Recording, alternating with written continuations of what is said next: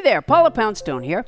Before we take you over to the Poundstone Institute, I want to suggest you check out NPR's Hidden Brain, hosted by Shankar Vedantam. Hidden Brain uses science and storytelling to help you understand the world around you and yourself. Wondering why it's so hard to change your best friend's views? Feeling like you're in a bit of a rut and need to get unstuck? Hidden Brain can help you with those questions and plenty of others. Find it on the NPR One app and wherever you listen to podcasts. Hey, you know, uh, Paul, there's an interesting piece of research just came in. You want to hear it? Yeah. A 2013 study found 10% of people say they've had sex at work. Wow. How long do we have this room? You just created a hostile work environment for me. yeah, is that what is that? Sex? What is that called? Sexual harassment. Sexual harassment. no, 10%. 10% of people have had sex at work. wow. You guys? Yeah, there's a couple of yeses. Yeah, you you know you would you honestly you would think the hotel industry alone Yeah. would cover that ten percent. Uh, somebody over here said they'd had sex at work.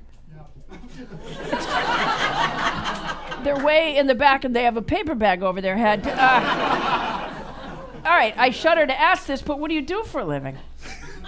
Technology. Oh, okay, then I'm Yeah. not surprised. Was it with someone else?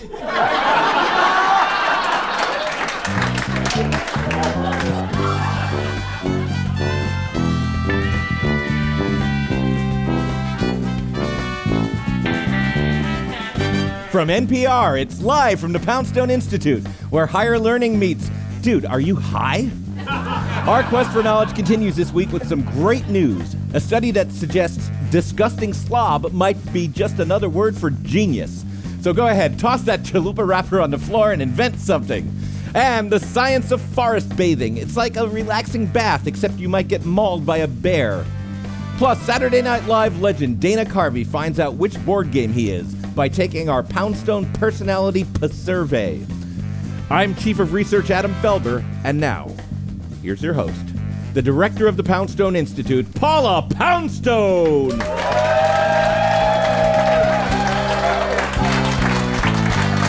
Thank you very much.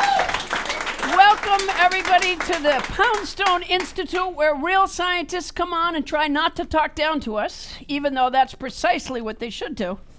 All right, Adam, you're leading this quest for knowledge. Where are you taking us first? Well, we're going to find out all about forest bathing.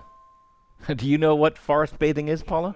I have absolutely no idea. Uh, there was Forrest Tucker, but I'm assuming Nope, he's not nope, nope. involved. It turns out a forest bath is a real thing that studies show can improve your health. NPR correspondent Allison Aubrey has been covering this. She herself has taken a forest bath, and she lived to tell about it. She joins us now. Allison, welcome to the Poundstone Institute. Hi there. Thank you for having Hey, me. Allison, thanks for joining us. All right, Allison, first things first, what is a forest bath? When I hear it, I think of a, that Cialis commercial with the couple sitting in the bathtubs under a tree. Is that it? Um, let's see. I would say the best way to describe a forest bath is sort of a mindfulness retreat meets a hike, but not really like a destination oriented hike, more like a meandering through the forest. So it's not really a bath at all. That's the, that's just the literal translation. Well, exactly. When I was given the assignment to do a story about forest bathing, I packed my swimsuit. I thought forest bath, maybe we'd be taking a little dip. I was meeting a certified forest bathing guide at Roosevelt Island, which is this little island in the Potomac River, and I thought, ah, you know, forest bathing will be getting wet. Turns out, no. It's more like bathing the senses. It's more like an immersion of all the senses into the sort of natural environment. So you took this forest bath, Yes.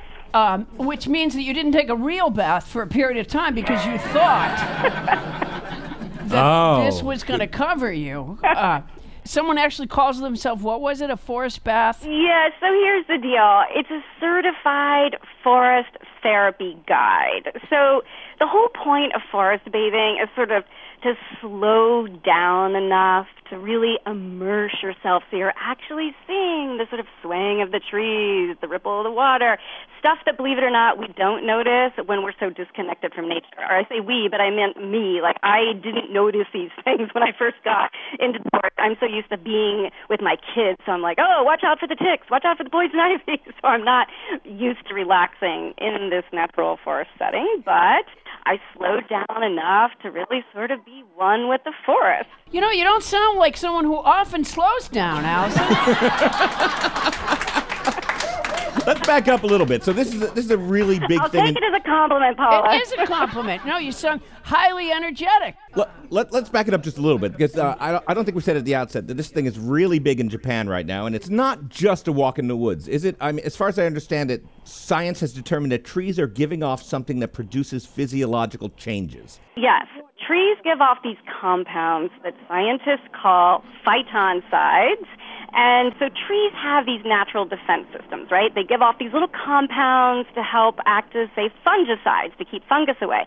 Now, when they release these compounds and we breathe them in, these little Japanese studies have found that we, when, when we inhale sort of like cedar oil or the other fragrances and compounds from these trees that it can actually reduce our blood pressure. So, all right. So you did. So you did it though. You went and, and you said that you. Uh, so did you breathe in the? What was it again? The- Phytoncides. Phytoncides, yeah. And you and you felt a change. You know, I ended up feeling really relaxed. But let, let me put it to you this way. It's sort of like when you do yoga and you have a great yoga teacher. Wait, you're back gonna up a minute. Good, right? Allison, you can't see me, so you have no way of knowing this. But I don't do yoga.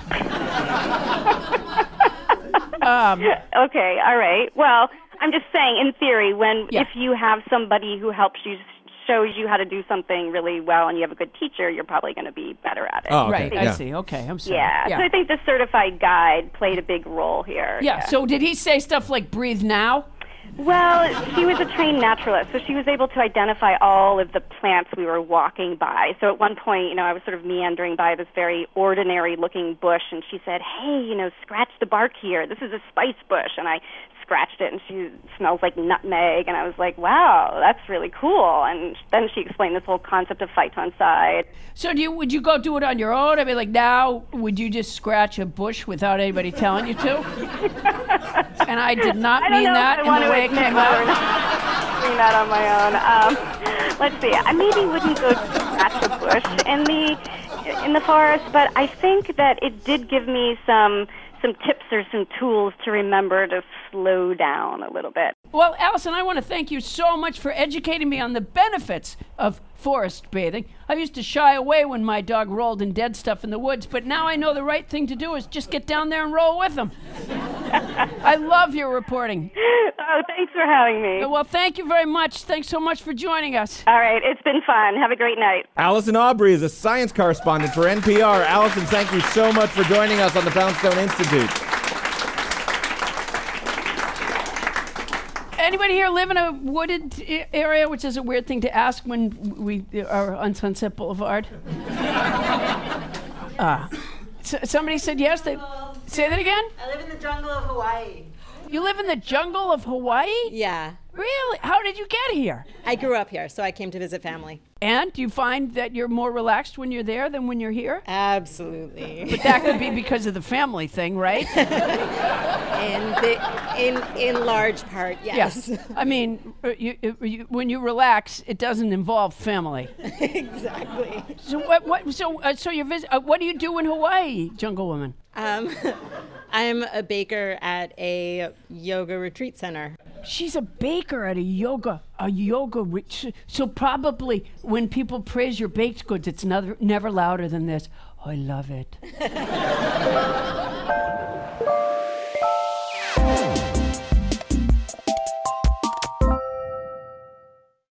Okay, Paula, it's time to thank some folks for supporting the Institute. We want to thank ZipRecruiter. If you're looking for top talent for a job that matters, and really, who looks for top talent for a job that doesn't matter? If it didn't matter, you'd just pick a candidate out of a hat, right? So, of course, your job listing matters. And with ziprecruiter.com, you can post your job to 100 plus job sites with just one click. Plus, With ZipRecruiter's powerful technology, you can get your job listing to exactly the right candidates. Then, you can use ZipRecruiter's simple dashboard to sort through the candidates and pick the right hire. That's why 80% of jobs on ZipRecruiter get a qualified candidate in just one day. Try ZipRecruiter for free. You hear that? Free at ziprecruiter.com slash poundstone. We also want to thank Discover. You check things all the time, like your email or social media or your hourly rank on iTunes' list of comedy podcasts. But Discover asks, what about checking something as important as your credit score? How about that, huh? I've never checked my credit score before. I just walk around with a dark, foreboding feeling. But it turns out Discover makes it quick and easy with the Discover Credit Scorecard. Discover is offering FICO credit scores to everyone for free, even if you're not a customer. Again, free. And once you know your FICO credit score, you should check to see if your current credit card is the best fit for you. Learn more at discover.com slash credit scorecard. Some limitations apply. But check it out at discover.com slash credit scorecard. Here at the Institute, we don't just talk about other people's studies, we also conduct our own, which is why each of you had your ear tagged on the way in today. And the question we've asked our audience this week is Do you have a recurring dream? And if so, what is it? What about you, Paula? Oh, yeah, I have a, I have a recurring dream. What is it? Uh, I have a dream. It's embarrassing. I, I have a dream that um, I am walking down the hall of my high school, and my high school math teacher, Faye, Faye Roop, uh, stops me. Faye Roop? Faye Roop. And uh, she says, uh, Why weren't you in class today? And I panic and I start to make the excuses that I always made when I was in high school. And then all of a sudden it dawns on me that the answer is, I'm 57. well, right now, our statistics department is crunching the numbers on our audience's dreams. And we'll have those results for you a little later in the show. Also, Dana Carvey will stop by to participate in some research and find out which board game he most resembles.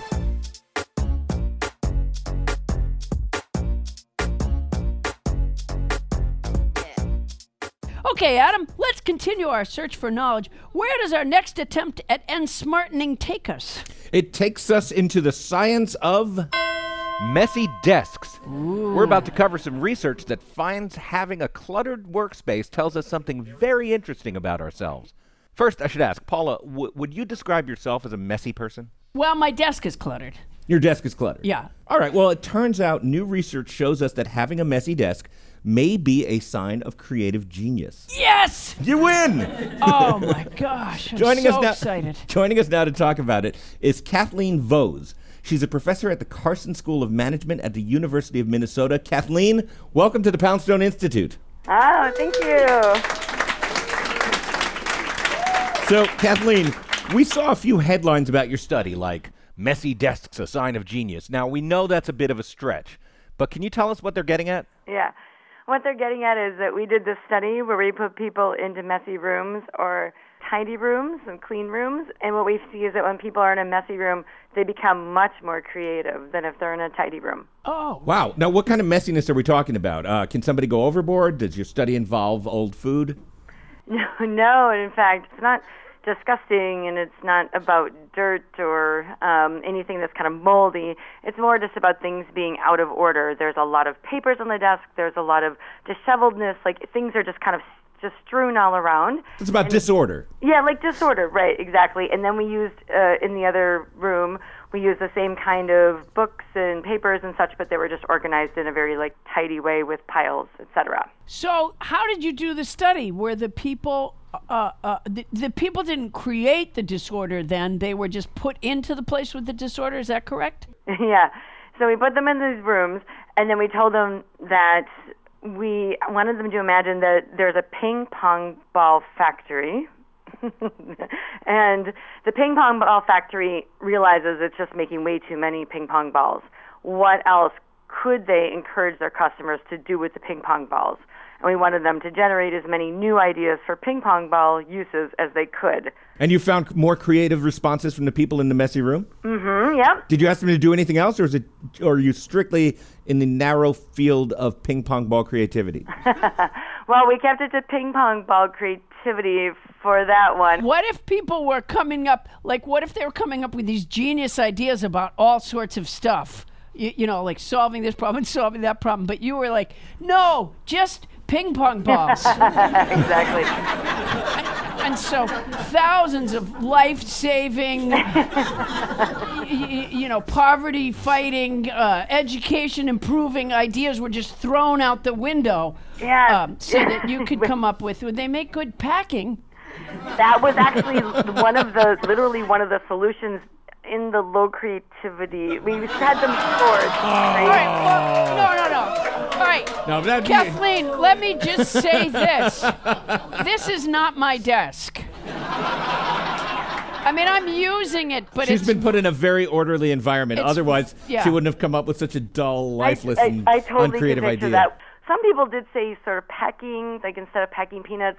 Other people said this is the low creativity things like um, beer pong, which is a game that Oh boy, that is that is really low creativity. yeah. already that already uses ping pong balls. So right. But yeah, but no, let me just say, as a ping pong player, those are not ping pong balls. oh no. Yeah, no, you go like in the grocery store, they'll sell these really cheap ping pong balls Right. that are they're obviously for beer pong, and you know, I, I, I, I am no longer a drinker, but I must say, if you want to drink, just do it. Don't put the ball in the cup. Y- you know, at least Kath- Kathleen, let, let me let me let me ask you. Uh, I think an important cre- question to this: Why?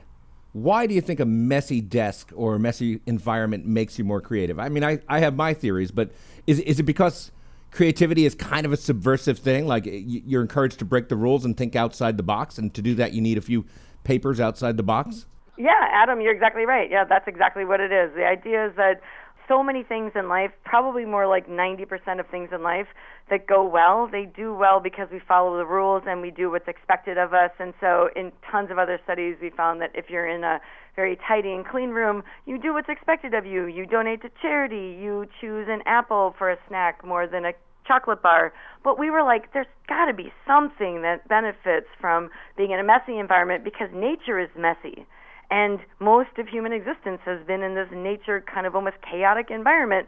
And we were like, oh, yes, if you're following rules and you do what's expected, then you're not creative. And that was the light bulb that went off. I love that. So, Kathleen, is there a bell curve to this? Like at a certain point, your mess means you're a genius, but after that, you're a slob. Did you do any kind of quantitative messing? Yeah, well, we did and didn't. We sort of came at this from a couple of directions, but what we see is that I think for creativity, there's a, just a strong, straight up trend. Like the messier things are, the better, and that comes from like Einstein's desk. There's this picture of his desk the day that he died, and it's overflowing with mess, and the floor is filled with mess. And by that I mean just like a lot, a lot of books and a lot, a lot of papers. Uh, in that picture of his desk, there's a crumpled up paper on the floor that says E equals MC cubed. Right. Good thing he lost that one. Yeah, yeah. Let me ask you one more question, Kathleen. What kind of message are you sending to kids with this study? Because uh, I I have a kid or two, and I I worry that like when I tell him to clean his room or make his bed or something like that, that I can get this study thrown in my face. Well, you could, although you know, mostly for kids, you want to socialize them so that they do follow rules and kind of go along with what's expected. So you do want them to to clean up. And, but there are cases in which it might be good to be in a messy environment. Like if your kitchen is very clean, your kitchen table, you probably want your kid to be doing his or her math problems at the kitchen table. But creative writing back up in the room, like with the math. And, and and should should anyone who's stuck on a problem consider making a mess? Yeah, absolutely. Uh, Yep. Kathleen, I just want to say you have made me a happier person. I used to look at my mess and think, didn't I have 14 cats and three kids? I only count nine and two. But from now on, I'll look at my mess and think I'm a freaking genius. It's great research, and you have my undying gratitude. Thank you. Kathleen Vohs is a professor at the Carlson School of Management at the University of Minnesota.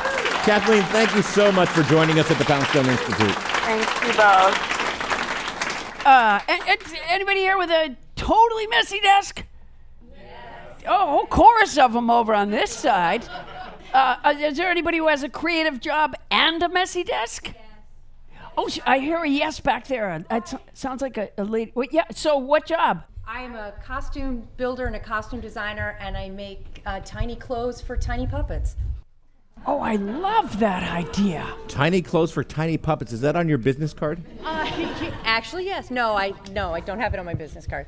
I work on a TV show that's on Amazon called Tumbleleaf, and it's uh, animated, stop motion animation, and it's uh, for preschool kids. And all of the little animals who live in the forest wear costumes. Nobody's naked because it's a kids show. and somebody has to make the clothes, and uh, and it's me. So they can't have naked uh, animals. Well, it's a kids show. Yeah, oh no, makes all the sense in the world. I don't know. I take I take my kids to the zoo all the time, and they they handle that nudity just fine. Yeah, no, not me. When we go, when I, when my kids were little and we'd go to the zoo, I would always bring like a little robe to throw over.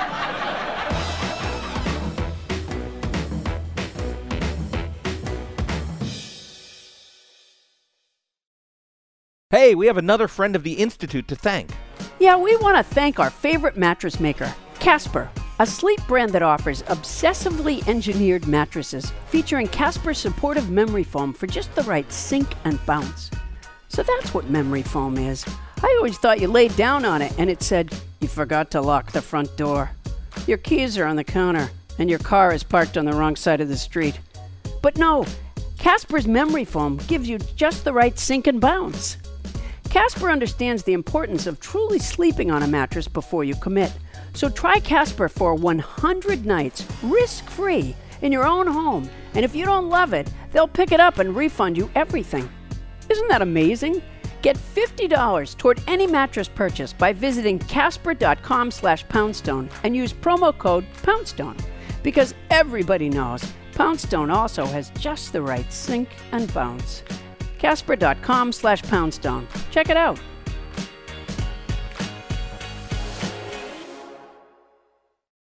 Still to come, we find out what percentage of people have recurring dreams and what they are. But first, we need to administer the Poundstone Personality Survey. when the uh, Poundstone Institute was founded long, long ago, you might remember that uh, God was like, seventh day rest, eighth day found Paula's Institute. But um, since then, we have been collecting data that allows us to hone in on a personality type by asking only three questions. Today, our test subject is none other than Garth himself, Dana Carvey. Dana, welcome to the Poundstone Institute. Wow. Thank you. Dana, your impression of uh, George H.W. Bush was legendary. But when I think back on Bush the Elder, I think of the phrase "wouldn't wouldn't be prudent." How, how do you do it? Do it how you do it. Wouldn't be prudent at this juncture. it's Okay. almost its own dialect, isn't it? It's so it's it, you know what I and this is not a joke. I use it to comfort myself because I just make lists as him. Like right now it would be like Paula Institute show podcast coming on talking phone awkward. Did he ever say "wouldn't be prudent," or did you just make that up? I teased it out, but he would say he, he uh, maybe he said it once. Wouldn't be prudent. He said it once, but uh, I don't know if he ever really. I did. a- I added a lot of hooks in there that I don't think he ever did. Like one was like, "It's bad, bad." I don't think he ever did the loud yelling whisper thing. But by the time I got through with him, even he was confused. Uh, yeah. My guess is after he heard you do him, he did a lot of those phrases like around the house. Yeah, because he was like, oh, suddenly I have a personality. Great. Right. Well, it, it took it took me a year to get it because after Reagan, we didn't, you know, it's like Lorne Michaels like, well, you you don't do George Bush, and I saw the tape and there was just nothing there. Yeah. So it's like for a whole year, it was like, hi, I'm George Bush. Folks at home, if you can't do an impression, when you start doing it, just say the name of the person you're doing. Hi. That's the key. Hi, I'm George Bush, and they believe it. It's like hypnotism. But then over a period with, with Senator Al Franken and Jim Downey, we kind of hashed out that character of, of George Herbert Walker Bush. Good news is it's down in that throat area, right down in that, that there. And then when Obama came along, it was the first non-throated. He had a kind of a baritone, which only you know it was very tough to get down, get down deep, do the things like this. You know, but I can teach you, Paula, to do uh, Obama right now. Oh, I love that idea. Okay, so this is how you do it. So say, just say that's not true. Uh, uh, that's not true. Say it as Paula. Yeah, that's not true. And then as Obama, you just go, that's not true. It's, uh, it's own sound. You, you you just don't quite enunciate true. That's not true. That's not true. That's it. Yeah. I, I sound like more, more like Yogi Bear when I do it. uh, okay, now, how do you do Trump? Oh, you know, I just do my own version of it. I, I do him kind of effeminate. I don't know why. I do him. The first time I did him, I did him just putting on chapstick. So good, so nice, lips, lips so soft. When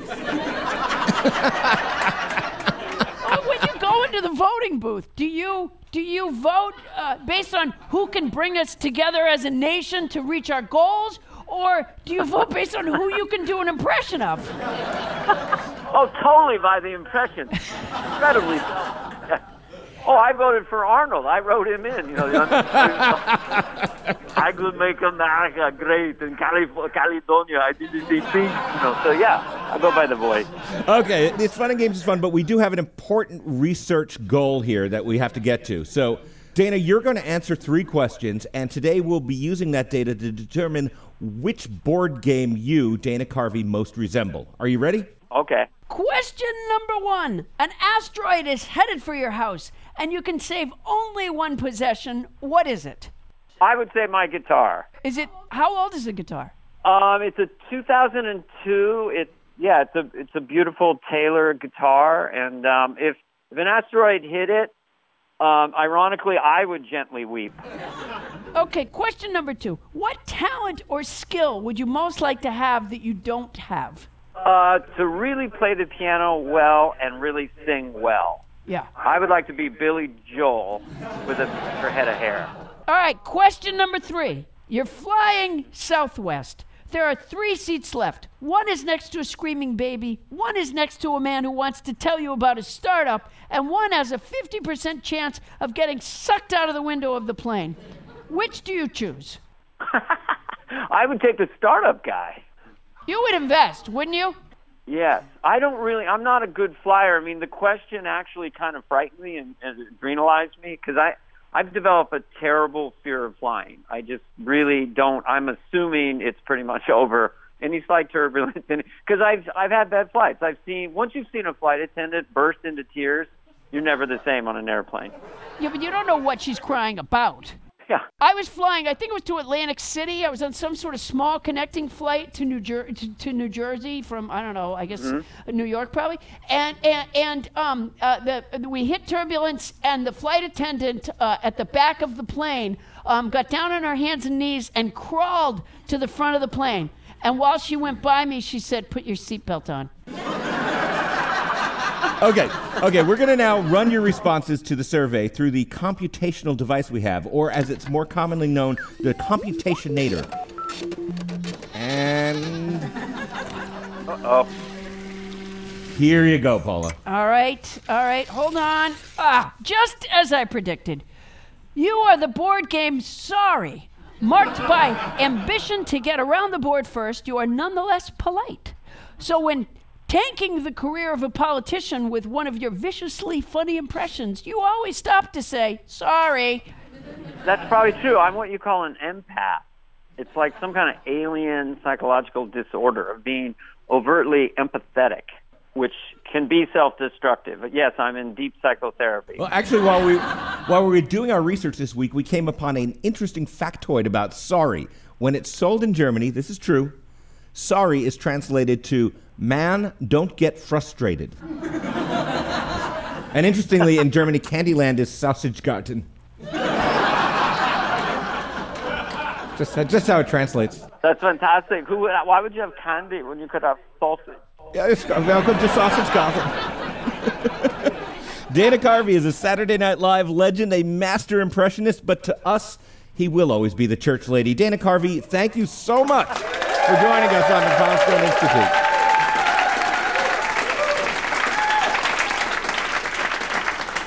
Thank you so much, Dana. I really appreciate it. My pleasure. Take care, everybody. Bye-bye. Bye bye.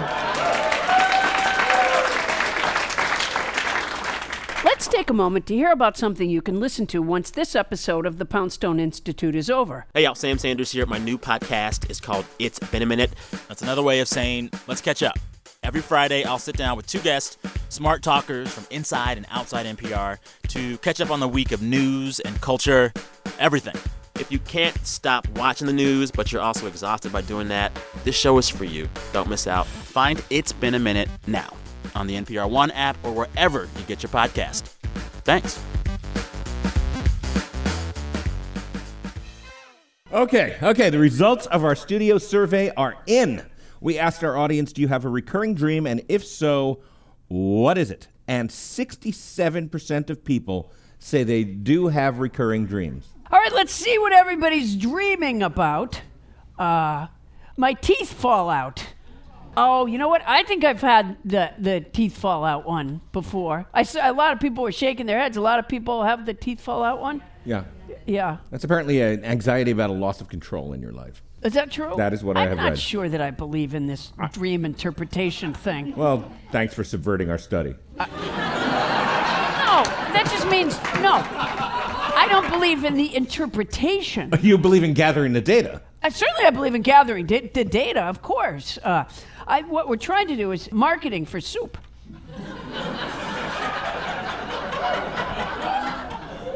what is your recurring dream? Um, I used to dream that I was stuffed with straw like the Scarecrow in The Wizard of Oz, and the monkeys would try to set me on fire. See, this is why I don't believe in dream interpretation. Right. Yeah, because if you really were to interpret dreams, uh, this person shouldn't be out and about. Uh, what is your recurring dream? I'm late for a math exam for a class I forgot to attend all semester.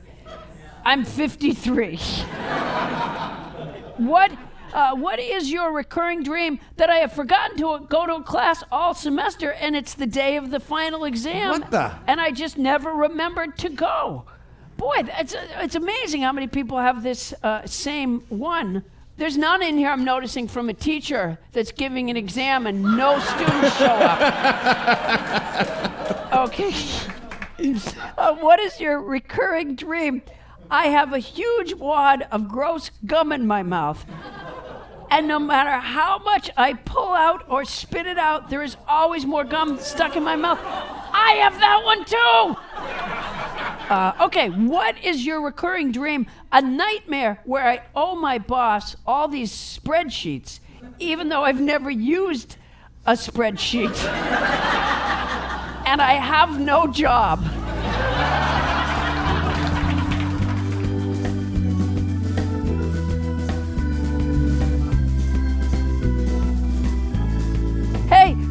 Like this show, we'd love it if you could leave us a review on Apple Podcasts.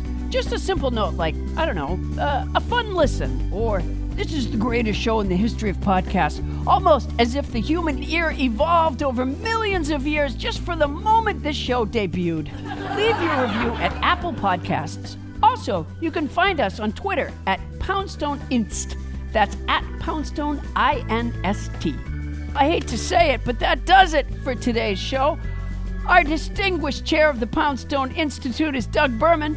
Our undistinguished chair is Ian Chillag. Our folding chair is Mike Danforth.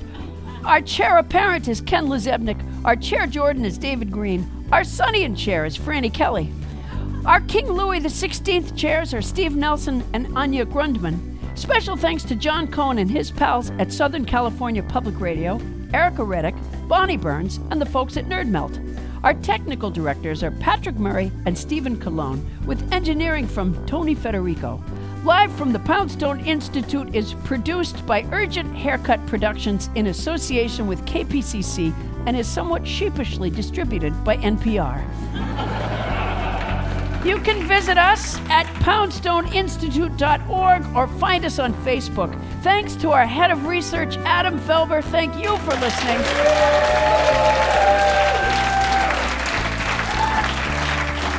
We'll be back next week, live from the Poundstone Institute.